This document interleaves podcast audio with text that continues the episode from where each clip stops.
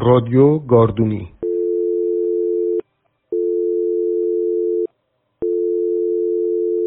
سلام ننه. کاش خوب باشی. این مدتی که برات قصه گفتم واسه خودم خوب بود. واسه تو رو نمی‌دونم. باعث شد به سالا و روزا و ساعتهایی که مثل باد گذشت یه نگاهی بندازم. اما برام می‌تونست بدم باشه. اگه کل زندگی خودم و رفیقام اینجا می‌شد قصه ای واسه تعریف کردن نه واسه زندگی کردن. برام خوب بود چون صدای نابترین زندگی ها رو اینجا شنیده بودم. قبل از اینکه فکر قصهش باشم که چقدر نابه. زندگی که یه جنگ در جریان حتی وقتی به دارت می‌کشن و شبونه خاکت می‌کنن. حتی وقتی دیگرون از کل قصت فقط یه پرترشو دارن. زندگی هنوز ادامه داره. ننه دمت گرم که شنیدی.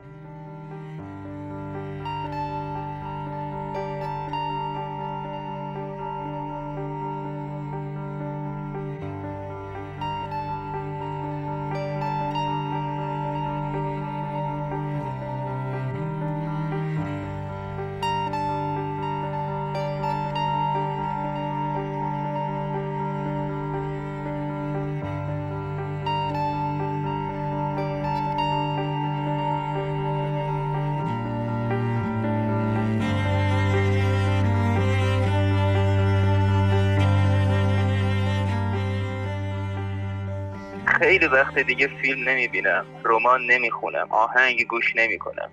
شاید گذری چشم و گوشم بهشون بخوره. اما دیگه برام مهم نیستن. به چنگشون نمیام. نه اینکه دوست نداشته باشم ها. آخه کی از سرگرمی بدش میاد اونم تو زندون؟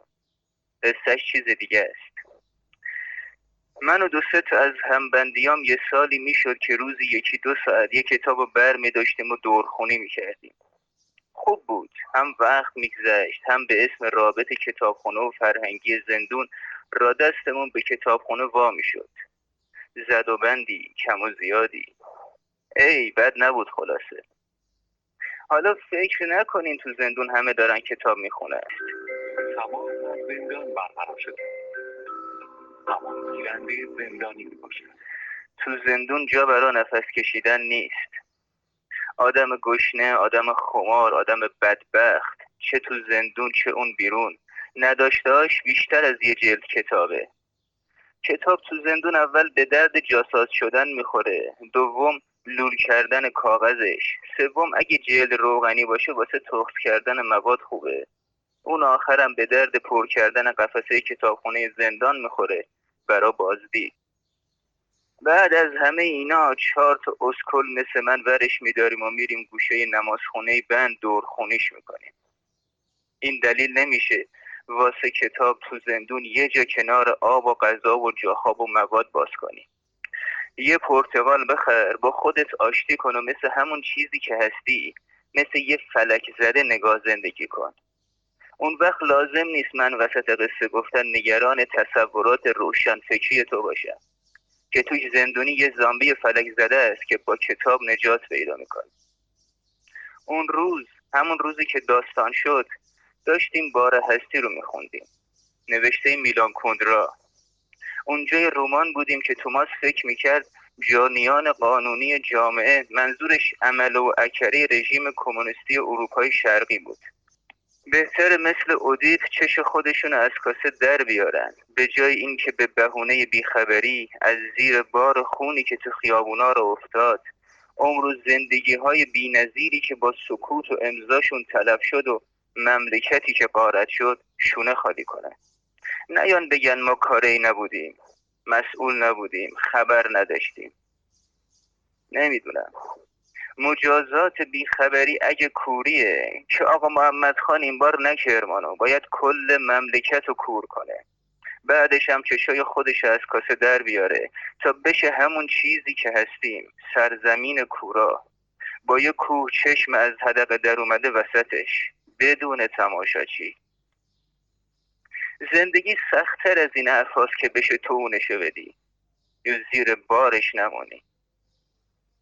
بگذاریم. توماس داشت فکر می‌کرد و دست آخر یه چیزی هم نوشت داد روزنامه چاپش کنن که سه تا قاضی اومدن تو بند واسه بازدید. یه مشت حرف تکراری زدن و چندتایی هم عکس ازشون گرفتن تا یکیشون بار هستی رو تو دستم دید. یه نگاه آشنا و تحسین برانگیزی انداخت یه چیزی تو این مایه ها که کون را نویسنده یا خوبیه هم گفت. منظورش این بود که منم این کتاب رو خوندم. وقتی رفتن رفیقم گفت چه گوخوری ها تمام زندان برقرار شده. زندانی می باشد رفیقم فکر نمی‌کرد. یه قاضی که احتمالا کم عمر زندگی تلف نکرده بار هستی رو خونده باشه. منم به صرافتش نبودم. برام فرقی نمی‌کرد. به نظرم دروغم نمی‌گفت. خب خونده که خونده به درک. یه کتاب خیلی ها می‌تونن بخونن. می‌دونین هنوز برام مسئله شخصی نبود. تا فهمیدم یارو یکی از هموناییه که با امضاش با سکوتش با بیخبریش تناب رو دور گردن رفیقم انداخت. دور بینظیرترین گردنی که میشناختم. دور زندگیم که نفس کشیدن توش بعد از اون سختتر شد. دردم گرفت. حس کردم بهم خیانت شده.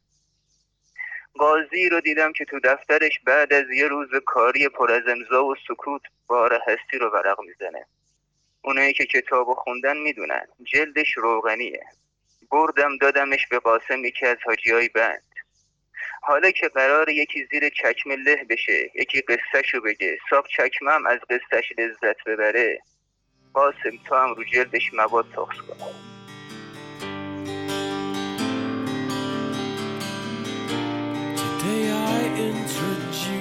Myself to my own feeling. In silent ceremony, after all these years, they spoke to me.